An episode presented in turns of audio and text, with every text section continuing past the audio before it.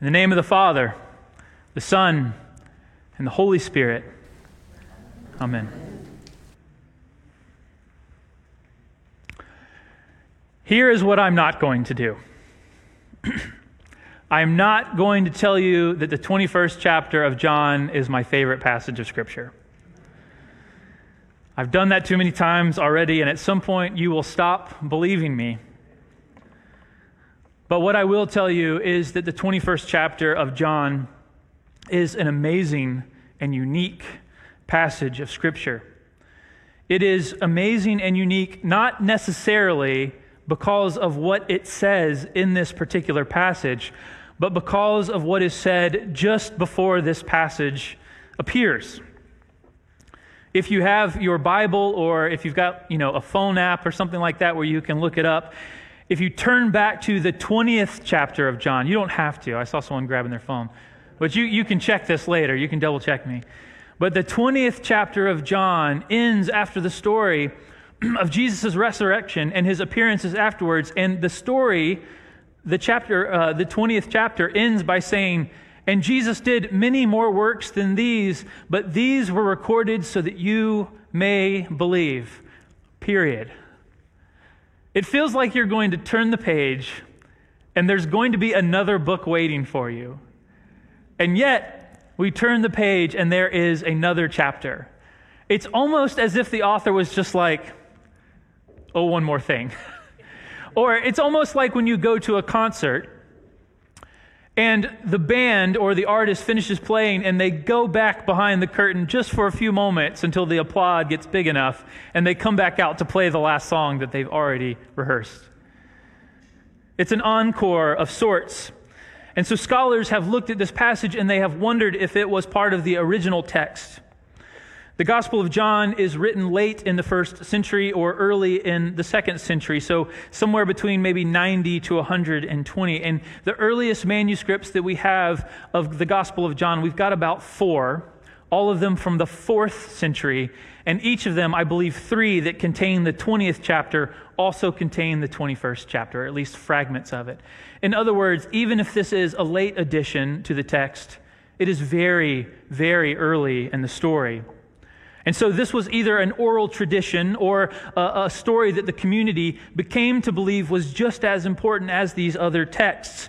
And so when we read it on the third week, the third Sunday after Easter, it just feels awesome. This passage is it is great because it is like the entirety of the gospel is shoved down into just one small passage. I feel myself getting outside of my parameters I've been given. And so we have this amazing passage, this big story in a little space. And it's the third time that Jesus had appeared to his disciples, although he had appeared to others on the road to Emmaus, outside of uh, uh, the tomb in the garden to Mary. But speaking specifically about the 12 disciples, this is the third time that Jesus has appeared. Once he appeared to the disciples, but Thomas was not present. And then they went home and they told Thomas, Oh man, you really missed out. And Thomas said, I won't believe unless I see it too. And then a little time later, Jesus shows up. Thomas doesn't have to have FOMO. And now, this third time, the disciples are living their ordinary life. And it's an amazing testimony to us uh, a community that centers ourselves around the Easter story and lives in the post resurrection reality because so many times I feel like people, whenever they come to faith, and I, I think I felt like this at one point too, that the moment I came into relationship with Jesus, I was like, oh man, everything's going to change now. All of a sudden, everything's going to sparkle. My life's going to be better. Like, probably not going to have car payments anymore. Like, this is going to be, this is going to be great. And yet the next day, like my life was totally normal. Like I still had to fold laundry, right? And take a shower. Like all the things that I had to do before, like I still had to do. And so this is, I, almost want to petition the lectionary that this should actually be the Easter story. Like this is the passage that we should read on Easter Sunday because for those of us who wonder, what is this life of faith beyond that Easter moment? Well, this is it. The disciples have witnessed, either directly or indirectly, like the greatest moment in history, and now they are trying to figure out what to do with themselves, and Peter turns to the other disciples and he says, I'm going to go fishing. And this was the same thing that he had done so many times before this. He had done this so often. This was just his natural way of being. And the other disciples just kind of shrugged and said, I got nothing else to do. I'll go with you. And so the disciples go out and they are fishing and they fish all night. And this is a familiar story to us. They catch nothing. Let it be noted that every time the disciples go fishing in the Bible, they catch nothing without Jesus' help. That's a sermon in itself. They fish all night. Peter has stripped himself of his clothes. They are exhausted and most likely frustrated. And then a man appears on the shore. And at first, they do not recognize him. And he calls out to them, and it almost feels a little bit like he's throwing shade. Children, have you any fish? I have to believe that at this point, Jesus knows the answer, and so they tell him no. And he tells them to cast their nets on the other side. What is unique about this is that this is not the first time this has happened. In the fifth chapter of Luke, before the disciples were the disciples, they were just guys. Before this, they had been ca- trying to catch fish all night and they had caught nothing. And Jesus once again appears on the shore, and this time he tells them to cast out into deeper waters. And if they do this, they will catch fish. It is the very first miracle that a certain group of the disciples witness. And right after this, they are called to follow him. In other words, the Easter story that we have read this morning is a reminder that we need to be reminded of our calling.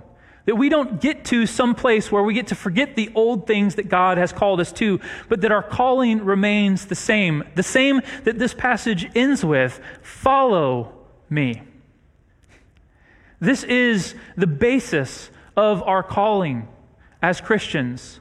Not to own something, not to. Uh, uh, not to lock down our personal salvation, not to have fire insurance of some, po- of some kind, not to have personal security, but to follow Jesus in a way of living in the here and now that will invite us and bring us into the kingdom of God, not in some other life, but in this one.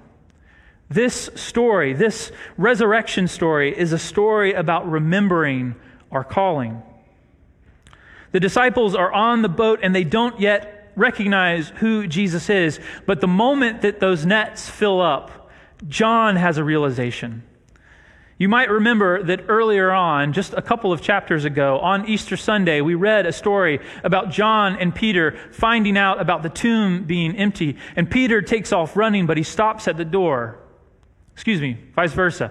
John stops at the door, and Peter just runs past him in. Peter arrives, but he doesn't come to a conclusion. But John peeks in and he sees the cloth linen wrappings lying there neatly folded, and it says that John believes. This passage, John exclaims, It is the Lord. In other words, he understands. I like John. John lives up here. But Peter, much like in the Easter passage, is all action. He is naked and he puts on just enough clothes to get into the water and he jumps out into the sea and he begins to swim towards Jesus. And maybe you this morning are going, I'm not at all like Peter. I'm, I'm more like John. Or maybe you're like, oh, that, that, that John guy's too heady. I'm more like Peter. I'm all action all the time. Or maybe you were sitting here this morning going, I'm not like either one of these guys. I'm somewhere in the middle or somewhere off on another spectrum. The truth is, is this is a story that speaks into our post-Easter reality that all of those responses are good and necessary. You have been created just as you are. The person who God desired and had great joy in creating. And whatever your response is to Easter, to the resurrected Christ, that is exactly what God is looking for. And so that if that's up here in your head, that's great. And if it's in your heart, that's great. And if it's in your hands and feet, that's great. Earlier this week, we had a welcome dinner for our uh, Afghan or Afghanistan families that we have adopted. And we had about 40 something people from the church show up, maybe even 50. And I thought, man, this is amazing. And for a split second, I thought, I wish the whole church was here to experience this. And then I realized that that's not the way that community works. You are here this morning, and others were here on Thursday, and someone else will be here on Wednesday or Tuesday. We will all show up to different things. We will be passionate about different parts of this calling. We will believe certain things so strongly we cannot let it go, and someone else will hold on to a different part of faith, even after I finish preaching today, as we say the affirmation of faith together, there will be one part that you will say just a little bit louder and a little bit more passionately because you are holding on to it today, and someone else will say the other part that you couldn't quite muster. That is, that is the gift of community, that all of these responses are needed. And then comes the last part of the passage. The disciples drag these 153 fishes, fish to shore Jesus is already cooking. Again, a story reminiscent of Jesus feeding the 5,000 with just loaves and fishes. Maybe, too, recalling to us the Last Supper. So much of the gospel is present in just this one chapter. And Jesus has a charcoal fire that is burning there, and he is cooking fish and bread, and he invites them to breakfast. And the disciples are sitting there, and they don't want to ask who he is because they are afraid and they already know, like in their hearts, they already know that this is the risen Lord. And suddenly the passage narrows even more, and we get this intimate picture of this story, this conversation between Peter and Jesus. And Jesus asks Peter a question. He says, Do you love me? Peter says, Yes, Lord, of course, of course I love you. And he says, Feed my lambs.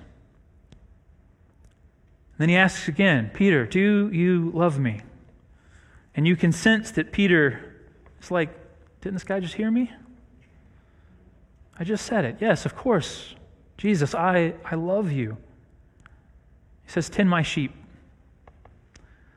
And then once again, Jesus asks again, and this time the text tells us Peter is, is frustrated because Jesus has already asked him this question two times. Peter, do you love me? And he says, Lord, you know everything. You already know that I love you. And in this moment, if you're reading this passage just by itself, you may not realize that Jesus is affording to Peter the same amount of opportunities to affirm his faith that just a couple of chapters ago he denied him just before the crucifixion. This is ultimately a story about redemption and reconciliation. It's about how God, through Jesus, gives us second chances. No matter how many times we have fallen short or denied or walked away, no matter what we have done, there is grace and space for us to return and affirm again. This is the gift of Easter. And so, my friends, in one small chapter, in one small chapter, we get a story that calls us back to remembering our original calling. It's the reason we need Easter every year, and not just every year, but every Sunday, and not just every Sunday, but every day. We need to remember who it is and what it is we are called to do. This is a story about responding in all of the beautiful and various and diverse ways that you and I can, based on who we are created to be and our experience and our background and our gifts and our talents and all of the things that God has placed inside of you and who you've been formed to be. This is a story about bringing all of that into the kingdom and responding. And finally, and perhaps most importantly, this is a story about redemption and reconciliation because, my friends, that is what the gospel is about. And if everything else is lost on you, just listen to those last two words that Jesus speaks to Jesus, to G- that Jesus speaks to Peter. Follow me, because in this is the answer to who we are called to be. Yesterday, I worked a fair uh, for Operation Purple which is um, uh, an event put on at, at, at, many different military bases that raises awareness for child abuse and raising funds for services. We had these koozies out on the table for many years that the youth at Randolph had created. So they had all these, you know, these kind of like trite phrases. Mine had a, a Nike swoosh on it that had been turned into a cross that just said, God does it. I don't know what that means. But one of them had a, a little uh, uh, life preserver that said, Jesus rescues me. And a woman came up and asked if she could have water, and I said, Sure, pick any one you want. And she said, I'll take this one because I got Jesus. And I thought, first of all, that's great, but also what a strange way to word it. Because I don't know that you or I or anyone else got Jesus. I don't think Jesus can be owned. I don't think Jesus is something that we can fold up and put into our wallets or a trinket to be displayed on our shelves or an indicator by which we can say, I'm over here and these people